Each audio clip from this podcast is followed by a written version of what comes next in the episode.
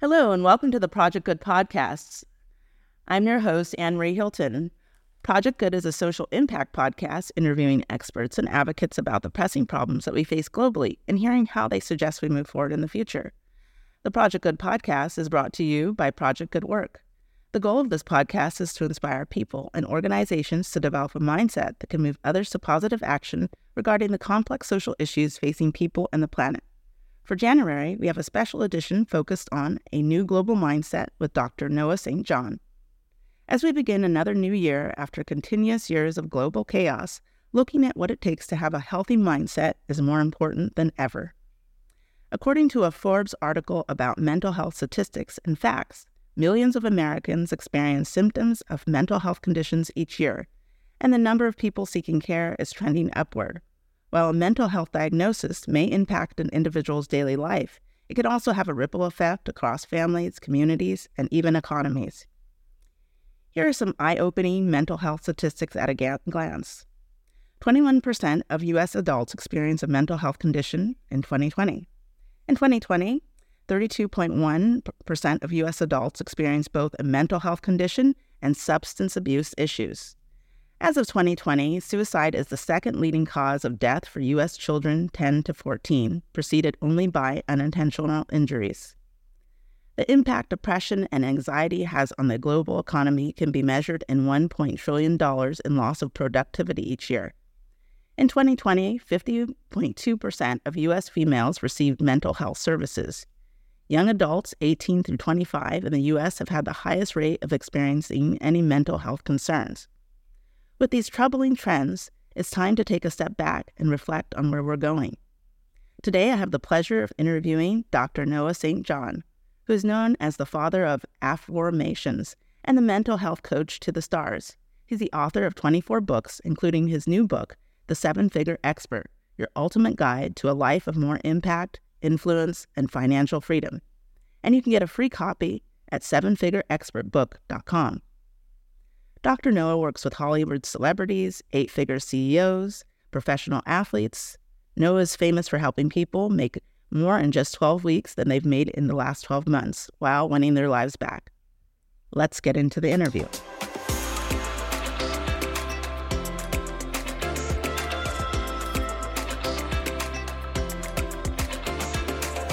Having a healthy mind is key to your overall health and well-being. A healthy mind includes emotional, psychological, and social well-being and affects how you think, act, and feel. It works in unity with your body and influences how you handle stress, relate to others, and make choices. Balancing both healthy body and mind is essential for optimal health, both in the present and the future. Doctor Noah Saint John is the founder and C E O of an international success training company. He has helped people and organizations in more than forty countries using his breakthrough methods to get rid of their head trash and enjoy more control, freedom, and abundance to their lives and careers. He is the author of Permission to Succeed, Little Book of Afformations, which has been translated in four languages. He's appeared on C N N, A B C, N B C, C B S, Fox News, and has been featured in Parade, Women's Day, Modern Bride, Los Angeles Business Journal, the Chicago Times, the Washington Post, InStyle Magazine, and Selling Power. Welcome, Doctor Noah Saint John. Thank you, Anne-Marie. It's great to be here with you. Uh, I'm so excited um, to be talking with you and um, you. to get your insight on um, where we're going in this uh, crazy world. mm-hmm. Yes, indeed. Well, here we are. Yes. Um, so before we uh, dive into the questions, I always like to mm-hmm. understand um, how somebody became who they are. Mm-hmm. and uh, why they chose to do the things that they do in life. Uh, so why did you choose to focus on uh, mental health? I grew up poor in a rich neighborhood, and I know that's a total cliche, but it's totally true. I grew up in this little town called Kennebunkport, Maine, which is one of the wealthiest communities in New England, but my family was dirt poor. And I mean that literally because we lived at the bottom of a dirt road in a drafty, unfinished house that my parents ended up losing to foreclosure when I was just fifteen years old. So from a very young age, I was painfully exposed to the gap, the chasm, between the haves and the have-nots. The haves was everyone else in the community, and the have-nots was my family. And you hear these speakers all the time, you know, like a motivational speaker. They get on stage and they'll say things like, well, you know, we were poor, but we were happy. We didn't know we were poor.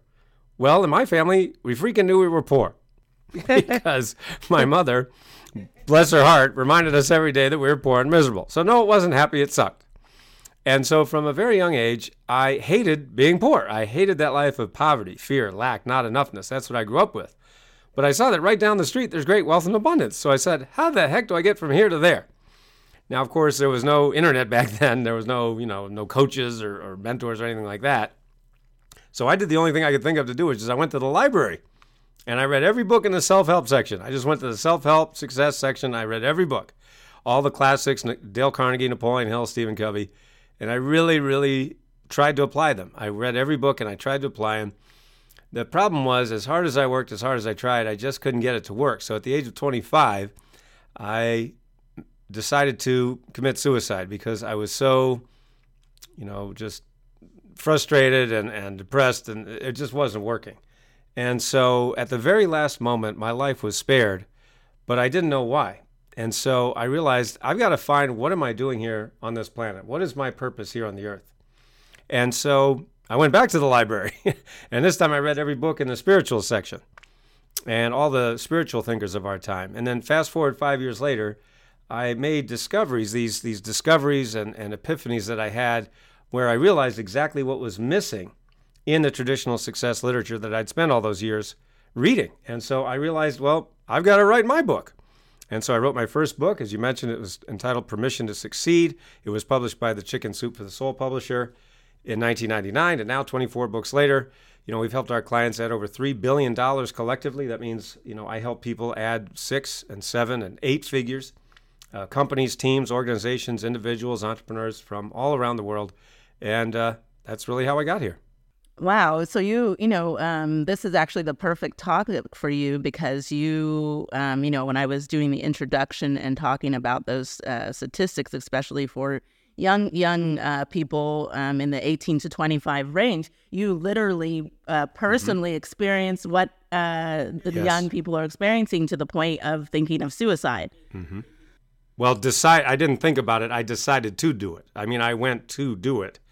And then at the very last moment, my life was spared. So that it wasn't like I'm thinking about it. I, I went to do it. And so when people come to me and they're in a situation like that, I definitely can, I say to them, you know, I can certainly empathize because I was there. And, um, you know, I want people to realize that there that there is hope, that there is a way out, and, and that they don't have to take that that awful step. Yes. Um, wow. I, this makes me want to ask like two questions at once um, in, in helping people. And so I'm going to ask those two questions. Mm-hmm. Uh, I'm going to ask a big one that's mm-hmm. going to make you feel that you're on stage for a beauty pageant. Okay. I'm uh, used to that. Okay. Uh, what do you think that most people are seeking in today's global society? The answer to that question is something that I work with my coaching clients on all the time, whether one-on-one or group coaching, and that is a sense of meaning and purpose. And and that is exactly what was missing in my life when I decided to take my own life, because I literally said, what the heck am I doing here, you know, and why bother? That really was what I said. And I, you know, at that time, I didn't have an answer, and that's why I went to do that. And I think that's what most people are looking for. And keep in mind, excuse me, keep in mind that, you know, there's a lot of miserable millionaires out there. So this doesn't, it isn't just about money. Um, I know I, I talk about money because money is easy to measure. You know, when, you know, let's say somebody comes to me, they hire me to coach them, and, you know, before they were making X and now they're making, you know, ten X or twenty X or, or more, you know. So it's easy to measure money because, you know, you can see before and after. It's kind of like weight loss. You know, before I was a size this, and now I've, you know, I lost X amount of weight. So um, that's why we talk about money, just for that simple reason. But it really is much more than money. Um, it is about meaning. And, and that's what I believe that most people are missing.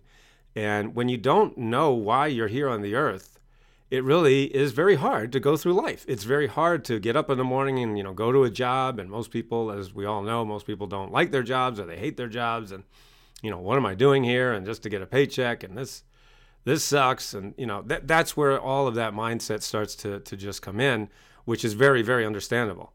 And so, you know, that's part of my, a big part of my job, helping people, helping, you know, whether it's my clients or with my, my, my keynote speeches or presentations, to really find that meaning. And yes, make money too, don't get me wrong, but really it's about that meaning and purpose that I feel is what most people are searching for. Yeah, so do you find, I'm going to assume yes, but mm-hmm. but how, I guess here's the thing, the the uh, I'm going to mm-hmm. be the the person that comes and, you know, um, when people are down and depressed, they're going to be like, well, mm-hmm. how do I find the meaning? And is it really that easy? Because if you make it sound easy. Well, it's not necessarily easy, but there is a strategy, a process to do it. That's what I didn't have back then, you know, when I was searching. That's why it took me all, all of those years to find the formula to actually find your purpose. And so now I help my clients do that. So I, I wouldn't say that it's easy necessarily, but it's a heck of a lot easier when you know what you're looking for. It's kind of like building a house, you know, and, and you know, there's a lot of people out there that say, okay, go build a house. Go ahead. You can do it. And you're like, well, that's great. Where do you want me to start? Well, go go ahead. You can do it. Do what? Yes. You know what I mean? So, yes. So that's the point. It's like, no. And that's what that's why I, I am not a motivational speaker, even though some people call me that. But in fact, it's funny. I was actually speaking at a at a conference for, you know, a, a Fortune five hundred company. And, uh, you know, I, I was finished my presentation and a, and a woman came out of the audience, uh, actually one of the top leaders in that company. And she said to me, you know, Noah, you're not a motivational speaker, you're a motivating speaker. And I said, oh, that's actually really interesting. What do you mean? And she said, well, you know, a motivational speaker gets on stage, they tell a bunch of stories, story, story. And then, you know, you leave that experience, you're like, well, that was great, but what am I supposed to do now? And she said, you know, I took six pages of notes while you were speaking, and now I know exactly what to do, and I know where to start, and I know how to how to do it. So you you motivated me. And I thought I thought that was pretty neat. Yes. Um, yes, because, you know, I've, I've seen motivational speakers and, you know, you have that um, high for that moment. And then, you know, a few hours later, you're like, okay, back to back to the world. What, world. What do you want me to do now? Yes. Um, right. So what do you find is the biggest barrier holding people back from being their best their best selves?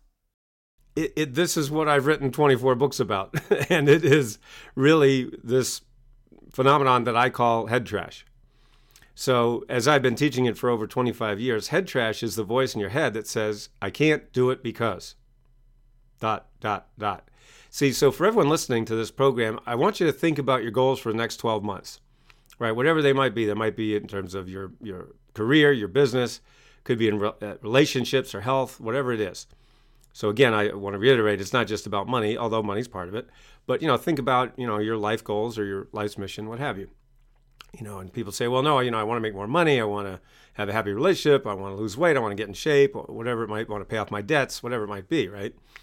But here's what happens. People set their goals, but then the very next thing that happens for most people is they say, nah, I probably can't do it. You know, so they, it's not, the problem isn't that they don't set goals. The problem is they set a goal and then they think they can't do it. And see, what happens is we humans have an infinite ability to make ourselves right. So if you are saying, well, no, you know, I really want to make more money, but uh, I don't I don't think I can do it. Well, guess what? You're going to make yourself right. I'll give you an example of this. I um, was talking with one of my coaching clients, and his name's Charles.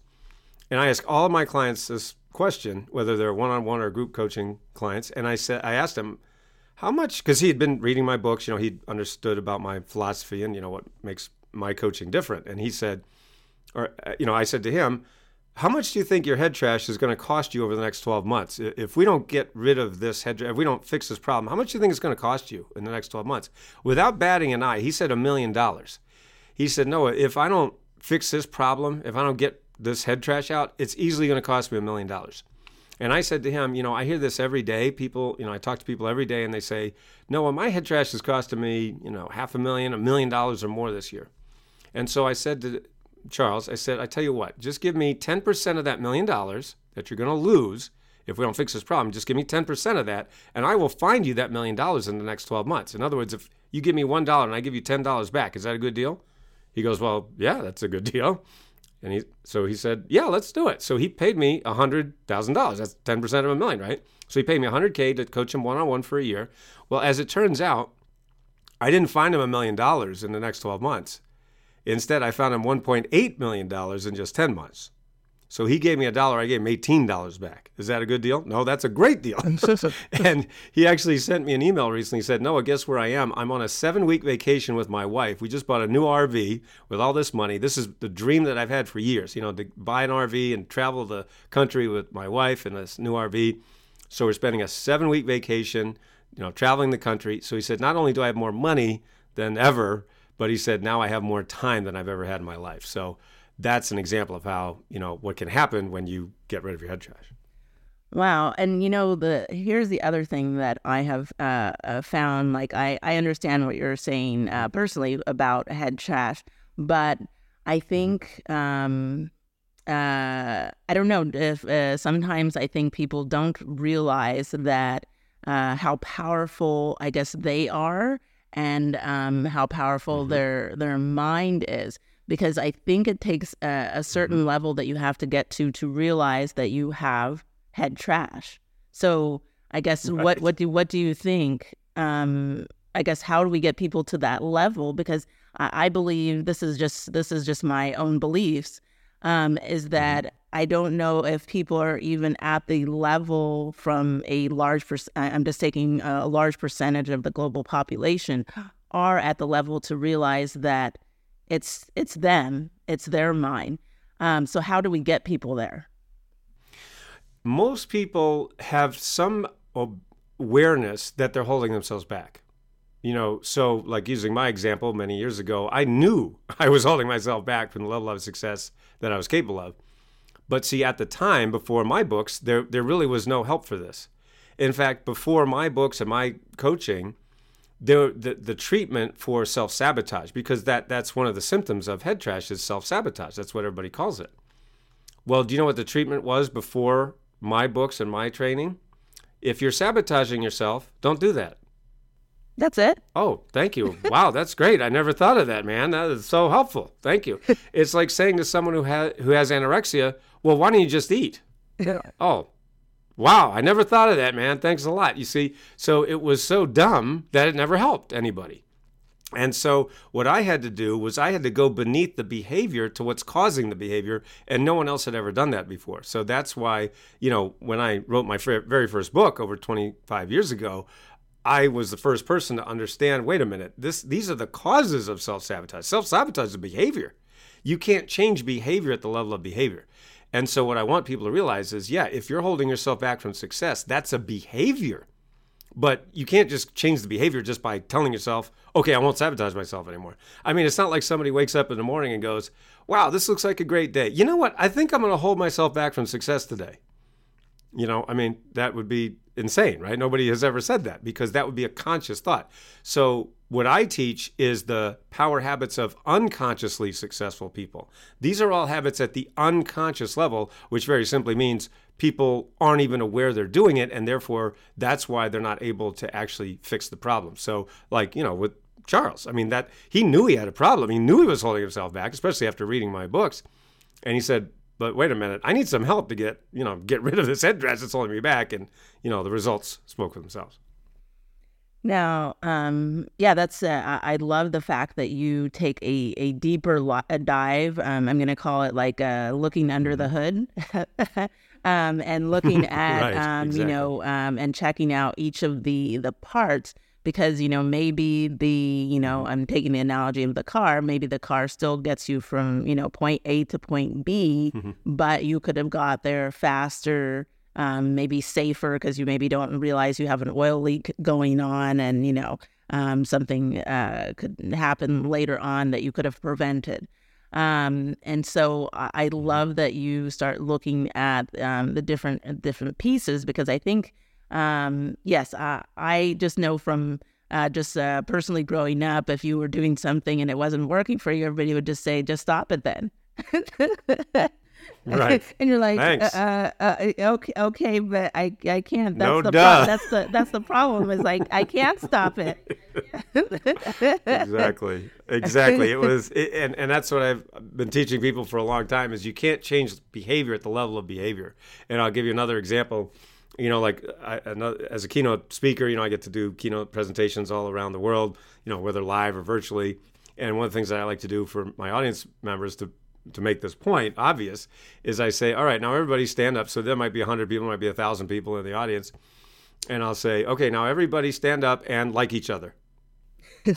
And of course, everybody starts laughing, you know, they're like, well, what, what do you mean like each other? And I go, exactly, that doesn't work, right? I, I, I just told you to change your behavior, but that doesn't make any sense, right? So it, it, it's painfully obvious when I say that. And of course, they laugh because that's how silly it is. You know, if you're sabotaging yourself, don't do that. Okay, okay. Thanks a lot. You know, so no, that that that approach is never going to work. And frankly, that's why so many people are frustrated because, you know, they've tried all these things. And, you know, it's just talking about the surface level. So that's why we go beneath the surface level to the causal level, what's actually causing the behavior. Now, when you meet people and, you know, you find you have things in common and you, you know, have things like that you enjoy together, of course, that's when you're going to like people, right? So that's when you get the behavior of liking, but it's only because you found Uh, you know, those those common areas or those commonalities, which is the cause of liking. So it's just like that when it comes to success. Yes, and you, um, you know, you, you got my uh, mind and my heart excited uh, about a few different things because mm-hmm. I started thinking about how you um, do that to your audience and tell them, you know, start liking, but understanding, um, you know, the the cause and effect um, relationship.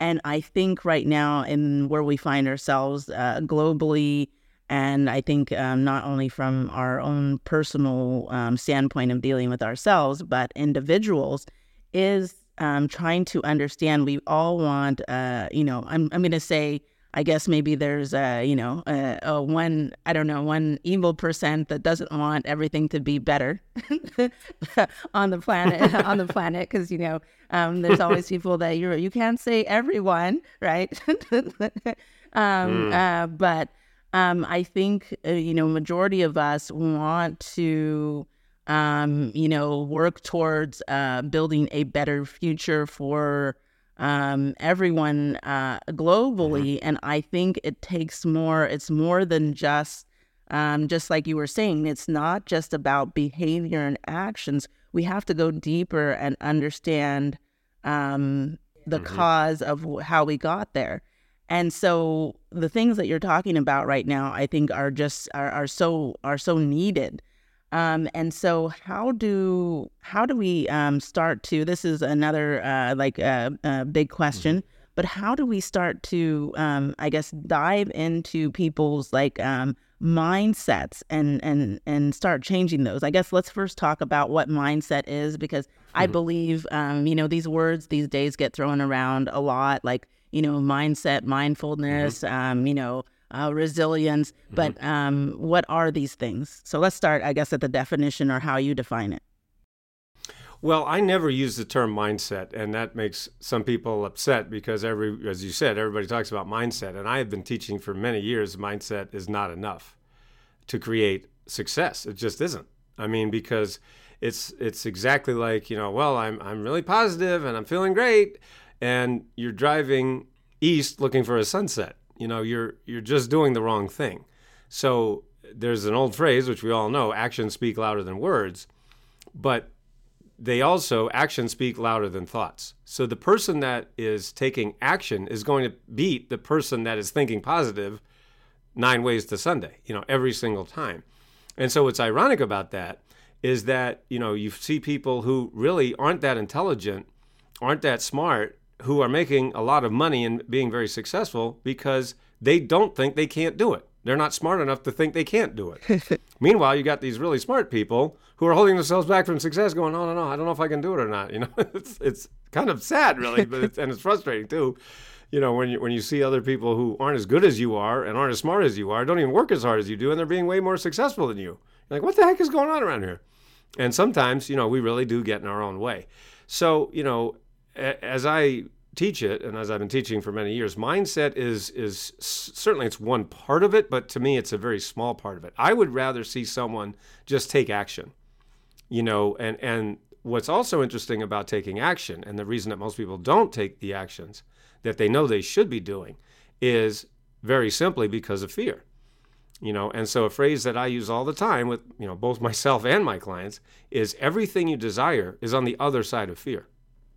When you think about what fear is, fear is a message from yourself to yourself saying, hey, what if doing this causes me more pain than the pain I'm currently feeling?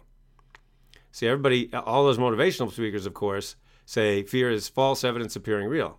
No, it is not. That's just somebody came up with that and everybody says it. That's not what fear is whatsoever. That's just a, a clever acronym, but that's no bearing on reality. No, fear is a message from you to you saying, hey, what if doing this causes me more pain than the pain I'm currently experiencing? And so that's why we don't do things, because we're afraid of them. And so fear is a very natural thing. Everybody feels it. But the point is that highly successful people have learned to face the fear and do it anyway, you know, and, and that goes back to acting with courage. The word courage comes from the Latin word cor, which means heart. When you're acting with courage, you're acting from your heart, not your head. Your head will always tell you to stop. Your heart says, let's go forward. Let's move. Let's do this. Let's move forward, even though I'm scared. I love that. And I think you hit on a crucial point of um, what we need um, to be thinking of uh, uh, globally. And I think you you opened my mind that, um, yes, so we're all uh, afraid of something to some extent. But when we get courage, and perhaps, I don't know, perhaps that's what we are missing in society. And that's why we find ourselves in this, uh, you know, place is that, you know, because we've been living in a state of fear um, and we've been using our minds instead of our hearts. Um is why that we find that we haven't been able to move forward on a lot of these issues that we just see in a continuous, like uh, I'll just say a hamster wheel, right? Um, they they never seem to right. to go anywhere because we live in that. Um, you know, uh, I always, uh, you know, if you uh, look at the hamsters, they always, you know, their eyes bug out as they're running. They look like, you know, terrified, terrified. Uh, and it, a lot of humans look like that too. Right, yeah. right. And so, you know, if we are like these hamsters running on this wheel in fear, even though we're just not even going anywhere, mm-hmm. um, how can mm-hmm. we expect to um, level up? And so how do we even, you know, um, g- get past um, any of these issues? And so, um, you know, one of the mm-hmm. reasons I, I, I was very excited to have you on um, our show is that Um, I really believe that in order to change, I guess, you know, being kind of, I guess, a little Michael Jackson, you have to start with the man in the mirror. And so we have to do that, that, um, you know, that self uh, awareness. Looking to reach people who believe what you believe? Advertise on the Project Good podcast. Contact us at projectgood.work slash podcast. Advertise today. And so I want to touch on a little bit of, um, uh, I'll go to goals, and then I want to go a little bit deeper into, you know, a, a, a global society kind of look. But when um, each person is looking at themselves individually, um, there's different things that are, are thrown out there, I guess, um, in this society that is, uh, I guess, uh, Uh, changing and uh, blooming in uh, different ways, we find ourselves looking at two things that a lot. There's a lot of things about being self-aware, and then there's also this thing about open-mindedness. I know there are two different things I'm, I'm throwing at you at the same time, but I think they're important mm-hmm. because um, I think they go together in an uh, in a in a way in order to um, uh, I guess build each individual. Um, so, mm-hmm. uh, I guess let's start with, uh, the big thing, I guess, uh, for me is, uh, this, uh, new push of open-mindedness to everything. Um, how do you think, or, uh, or do you think, I guess, is there a, a, um, should we have like limits to how open-minded we get about, um, ourselves, where we're going, um, in, in society? I know it's a little bit political, but, um, you can take it Uh, in a mental health or any direction you want? Well, I believe there are limits. And and more importantly, there are boundaries. And this is the example that I always use with my clients, or, you know, in my keynote presentations when this question comes up. And that is, you know, how do we support other people, the important people in our lives, and how far does that actually go? And and where are our boundaries? And and so the example that I give is is something that anyone can relate to very easily. So imagine if you're a parent, you know, let's say you're a mom or dad, and your teenage son or daughter comes home one day and they say, "Hey, Mom, hey, Dad, I just wanted you to know I've decided to uh, embark on a new career, and I'm going to be a meth dealer." Now, would you say, "Oh, that's great, son. Sounds great. All right, uh, you know, uh, would you want some help with that, you know, raincoat?" You you would not do that. You know, no mom or dad in their right mind would go, "That sounds great, son." Uh, they'd go, "What? Are you nuts? Wait, what the heck is going on?" You know, they would you would go nuts, right? Because why? Because anyone with standards, anyone with boundaries, anyone with half a brain would go, "Excuse me, uh, no, you don't become a meth dealer." Right? So you see, I, I use these silly examples to make to make my points, right? So that anybody can get it. And so the point is that it, it is not, you know, people talk a lot about open-mindedness, and of course, that's good to be open-minded, but there's got to be a limit. There has to be boundaries. And that is a great example of what I just what I just gave you. And so naturally, that is up to each person to decide where those boundaries are for you.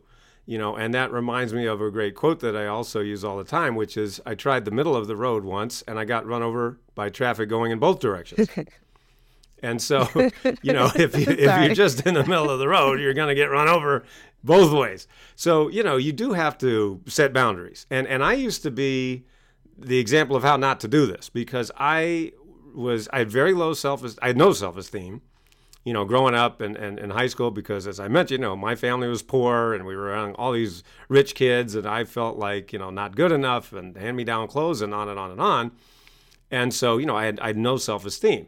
And so as a result of that, I had no boundaries. And so people would just, you know, they could basically say to do anything and I would just do it, you know, just because I wanted people to like me. And it took me a heck of a long time to realize, wait a minute, this is not a good way to go through life, just letting everybody else tell me what to do. And believe me, that cost me a lot of money and a lot of, you know, pain uh, and opportunity that, that I missed out on because I didn't listen to myself. And so it took me a long, long time and a lot of painful experiences to realize, wait a minute, I, I don't, I need, I have just as much of a right to say no as anyone else.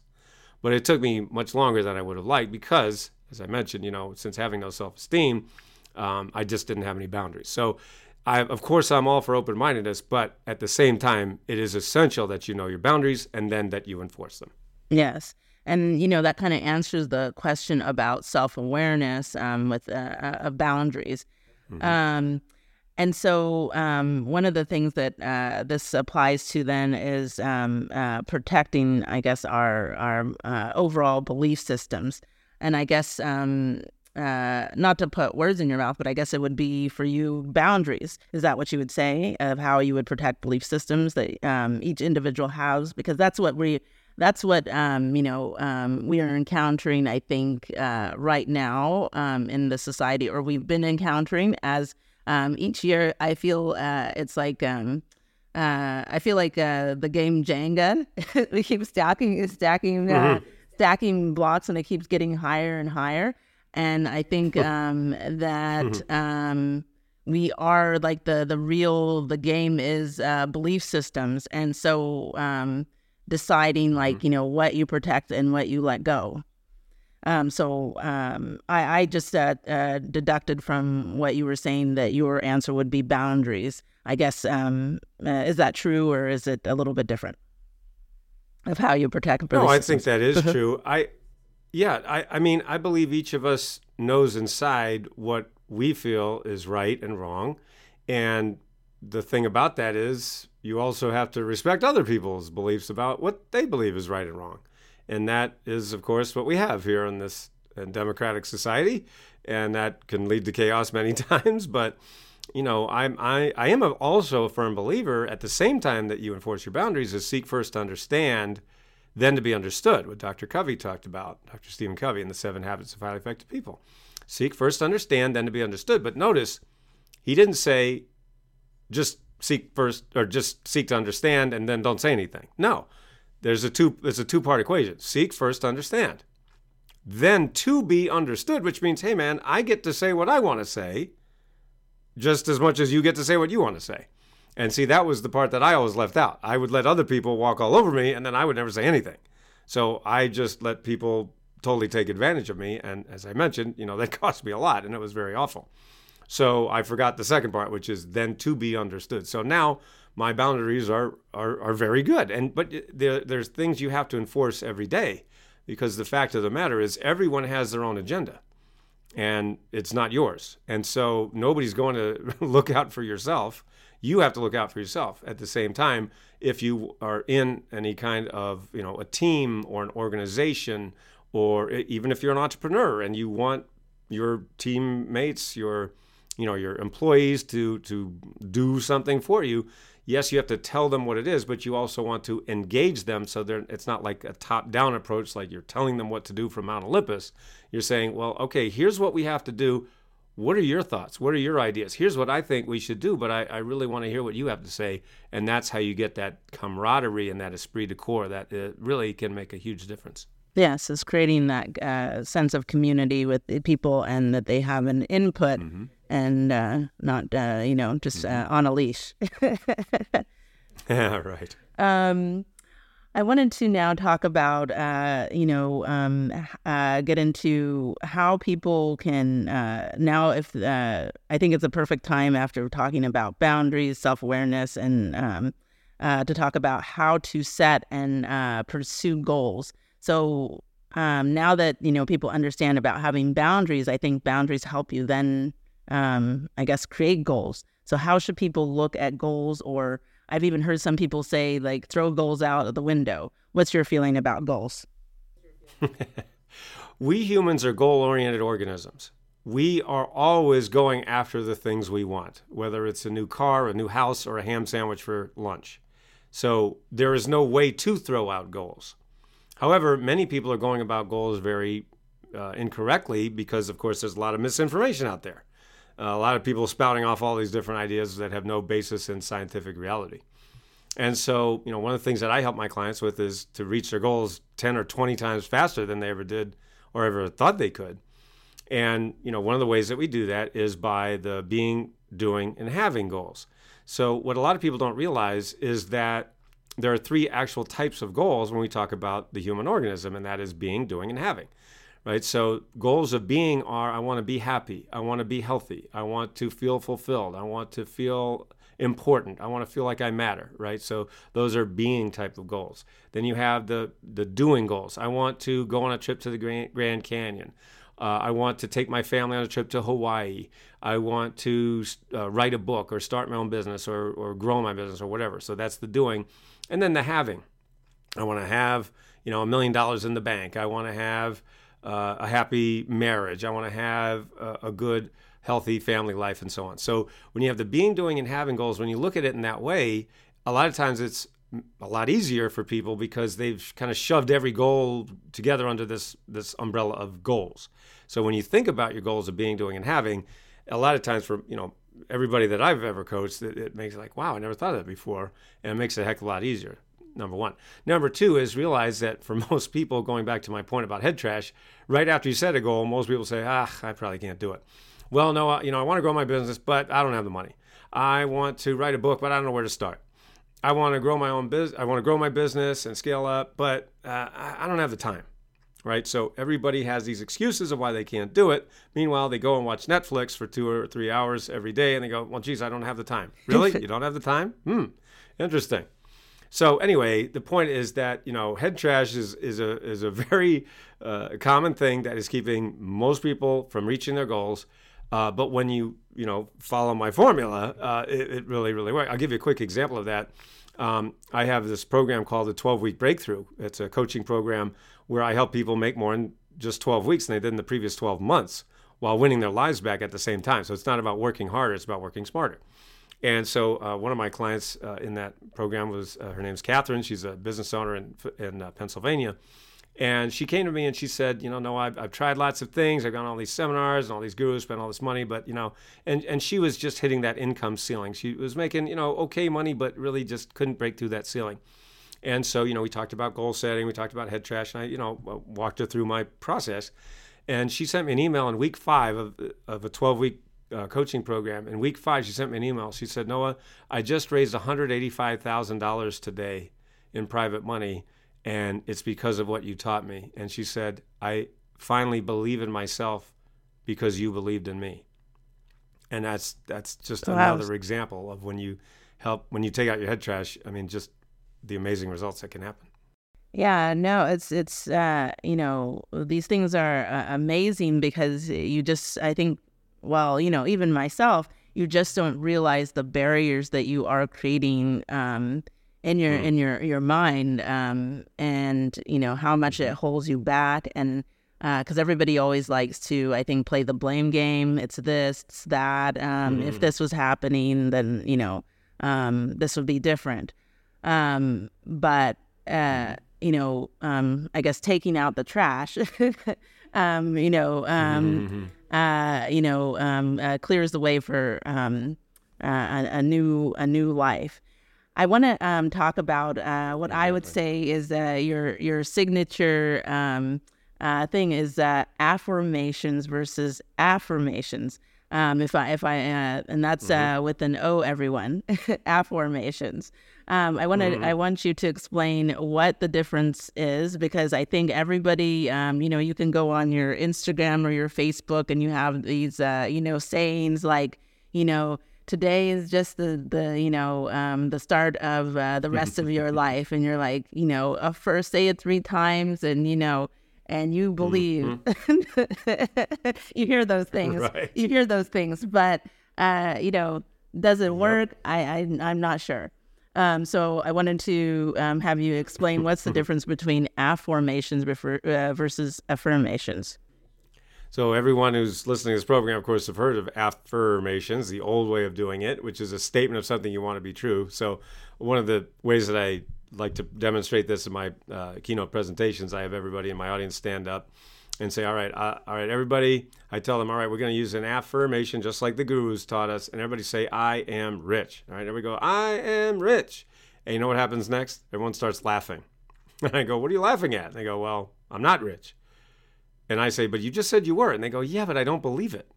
See, now, isn't that the problem with the old affirmations way? The way we've been taught for decades is, you know, you say these positive statements and you're supposed to believe it someday.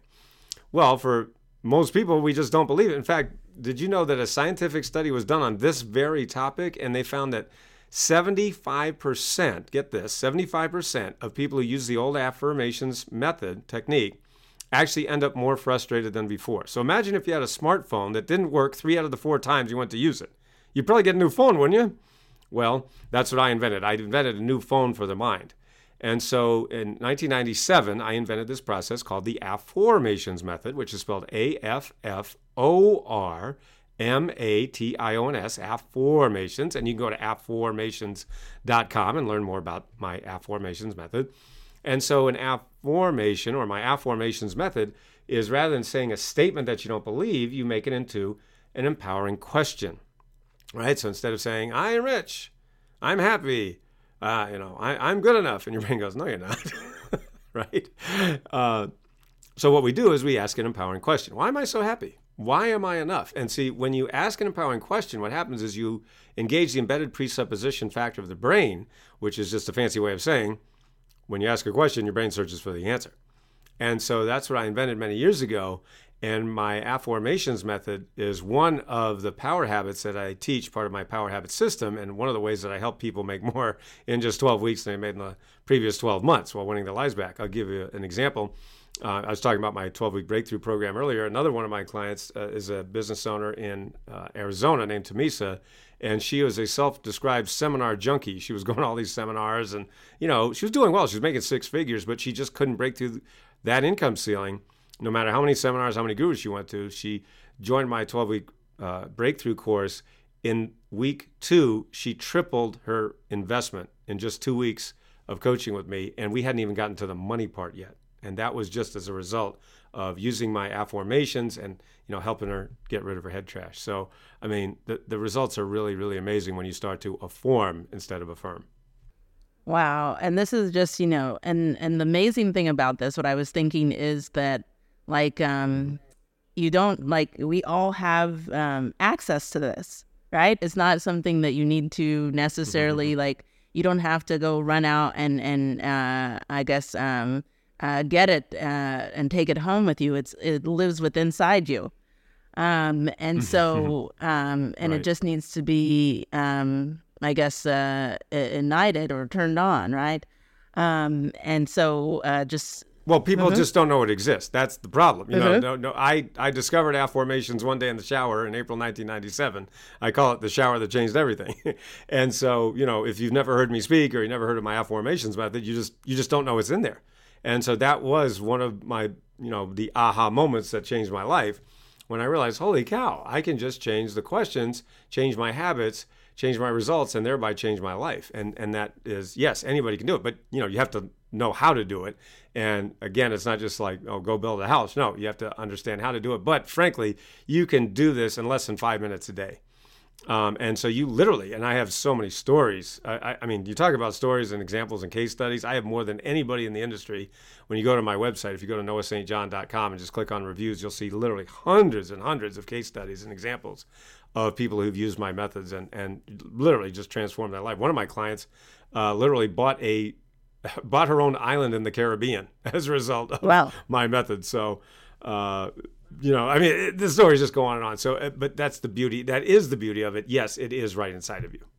Yes. And so one of the things um, I wanted to kind of do a, a, a look, because you've worked with um, people that are in forty different countries. And so do you find, I guess, is there a different, mm-hmm. do people in different countries need to approach um, this differently, or or does it work just across the board? Um, is there anything that has to be like, uh, you know, here's the U S, but if I, you know, go to, uh, you know, Barbados, or, you know, I go to Peru, um, do I have to approach um, like uh, development and how um, I can make this work for myself differently?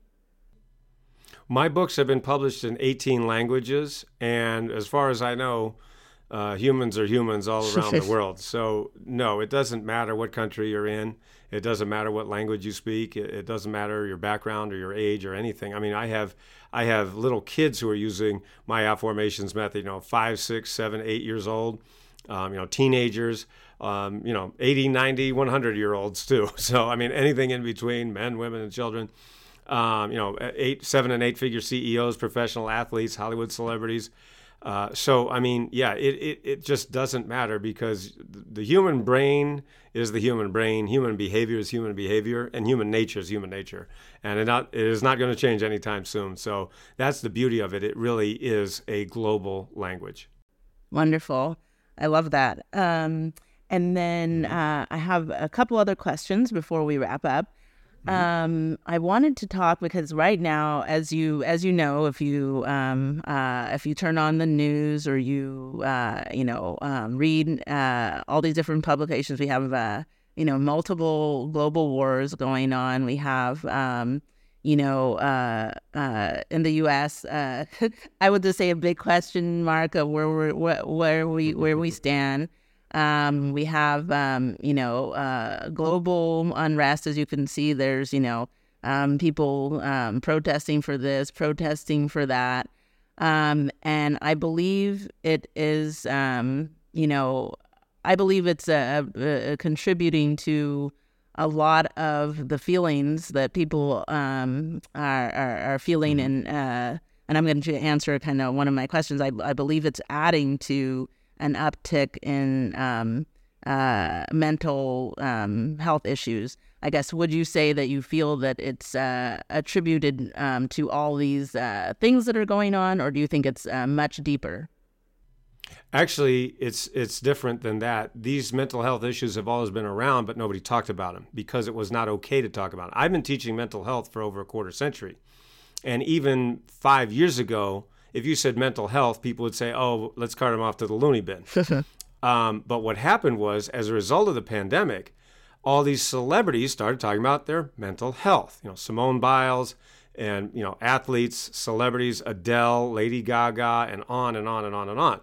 And so what happened was, when these celebrities started talking about it, everybody goes, oh, yeah, I got it, too. It's like, no kidding. It's like, really? And, uh, and, you know, so I'm sitting here going, geez, guys, thanks for joining the party. I've been here for twenty-five years. Nice to be to show up, you know. So, no. It, it, and, I mean, of course, but, you know, look, I've, I've been around for a while now. I'm fifty-six years old, so I've, you know, I remember back in the seventies, it was the energy crisis. Then in, when, in the eighties, we were going to be blown to kingdom come. In the nineties, it was the rec- I mean, there's always just crises and problems and blah, blah, blah, blah, blah. So it's not that we have more problems now. It's just more people are talking about them. And of course, back then you didn't have social media. So now everybody's talking about it, you know, and it feels like, ah, and it's all the, you know, just constant negative news. So it's just, and quite frankly, I'm, I'm happy that these celebrities, you know, got it out of the closet and started, everybody made it okay for people to talk about, because it's always been here, but you just couldn't talk about it. It was a taboo subject. So, uh, you know, I'm grateful to these celebrities for bringing it out of the closet and saying, hey, uh, oh man, I have trouble with that. Oh yeah, I do too. No kidding, right? So anyways, it, like I said, it's just, it's nice that everybody finally showed up to the party that I've been throwing for over twenty-five years now. So, yes, and yes, I, I, I believe, um, yeah, those uh, definitely these issues have been uh, floating along um, and uh, for a long time. Um, and so it comes, uh, one of the big other things that um, people talk about now um, uh, is about resilience. Um, do you think the resilience mm-hmm. is something that people are born with uh, um, or is it different? Let me give you an example of this. Uh, and now this is a, this is a story that is probably an allegorical story, but I think it serves as a good example. So uh, there were two brothers, and one brother was a billionaire and another brother was a convict. And so an interviewer decided to interview these brothers, and he interviewed the billionaire, and he said, so why did you become a billionaire? I mean, what was it that drove you to become a billionaire? And the man said, well, you know, my father was an alcoholic and he left us early. And, you know, he, he wasn't around. And so I didn't have a strong male, uh, you know, role model. So I really realized I had to do it on my own. And I set out to do it for myself. And I was able to become successful with the help of a lot of other people. And so, you know, the interviewer said, well, thank you. And then he went to the convict, his brother. So, and he said, why did you, why do you think you ended up here? He said, and the convict says, well, my father was an alcoholic. He left us when we were early. We didn't have anyone around. I didn't have a positive role model. And so I realized that I was on my own and I just had to make the best of it. And I ended up on the streets. And it, it's a, you see the point of the story. Mm-hmm. You know, so we can all use excuses of saying, oh, you know, my parents did this or they didn't do that or this. And I had all these, you know, things against me and blah, blah, blah. But we can also point to people who've had so much worse and, you know, really bad situations. And they went on to great success. So, yeah, resilience, I believe, is inborn, a big, big part of it. But I think it also can be learned. But it's kind of like being funny. You know, you're you're pretty much either funny or you're not. Yes. I don't think it can be learned. It can be honed. Um, but it's really you're you, you know, you, you really can't teach someone how to be funny. You can you can hone the skill, perhaps. But if you don't have that natural ability, uh, it's not going to happen. You know, Robin Williams doesn't just sort of happen. Uh, it, it's who he was. You know, he was just a, a, a genius that, you know, we'll never see again, the likes of him. And so, you know, but as far as resilience, I think we can study it. We can do it. But if you if you don't have it, Uh, it's going to be a heck of a lot harder, but I, I think we should still all work at it. Yes. I love that. I, I love how you um, explained it. Uh, and I think um, mm-hmm. that hopefully uh, gives people a little bit of um, insight, because I, I, I've um, seen people running around uh, using that word a lot lately. Um, and I have two questions. So right. um, my last two mm-hmm. questions for you is, uh, what is the real key mm-hmm. to success in life? I believe the real key to success in life is ha- to have a balance of four elements. And I teach this in my coaching, in my books, in my classes. And that is to have a balance of time, energy, relationships, and money. When you have a balance of those four elements, I call it the freedom lifestyle formula. When you have an abundance of time, then you don't feel rushed. When you have an abundance of energy, then you feel good and happy and grateful throughout the day. When you have an abundance of healthy relationships, you feel connected to people. And when you have an abundance of money, it's a heck of a lot easier because you get to make better choices in your life. So I, you know, I help people with all those things, of course. I help people have more time, more energy, better relationships, and more money. But, you know, I also want people to remember that I came from nothing. I mean, you know, and so mm-hmm. I, it's not like I was born knowing any of this stuff. It took me, you know, thirty years of st- more than thirty years of studying this to really come up with these formulas and these these uh, methods.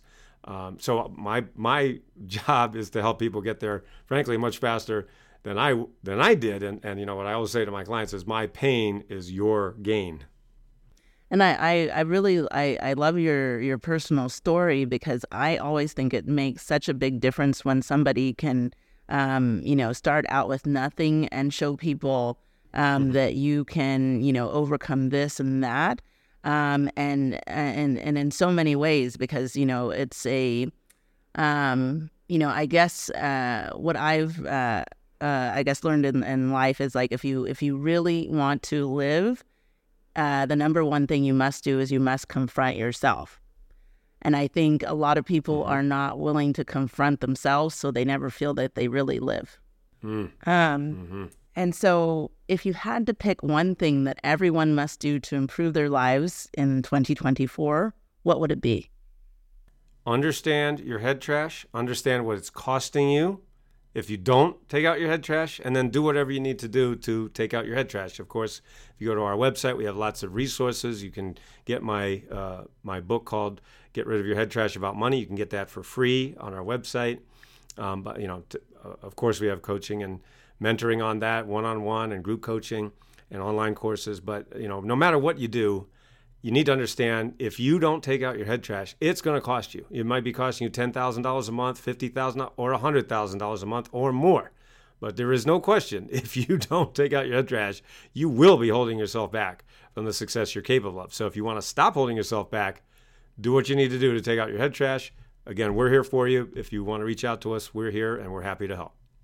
Thank you so much.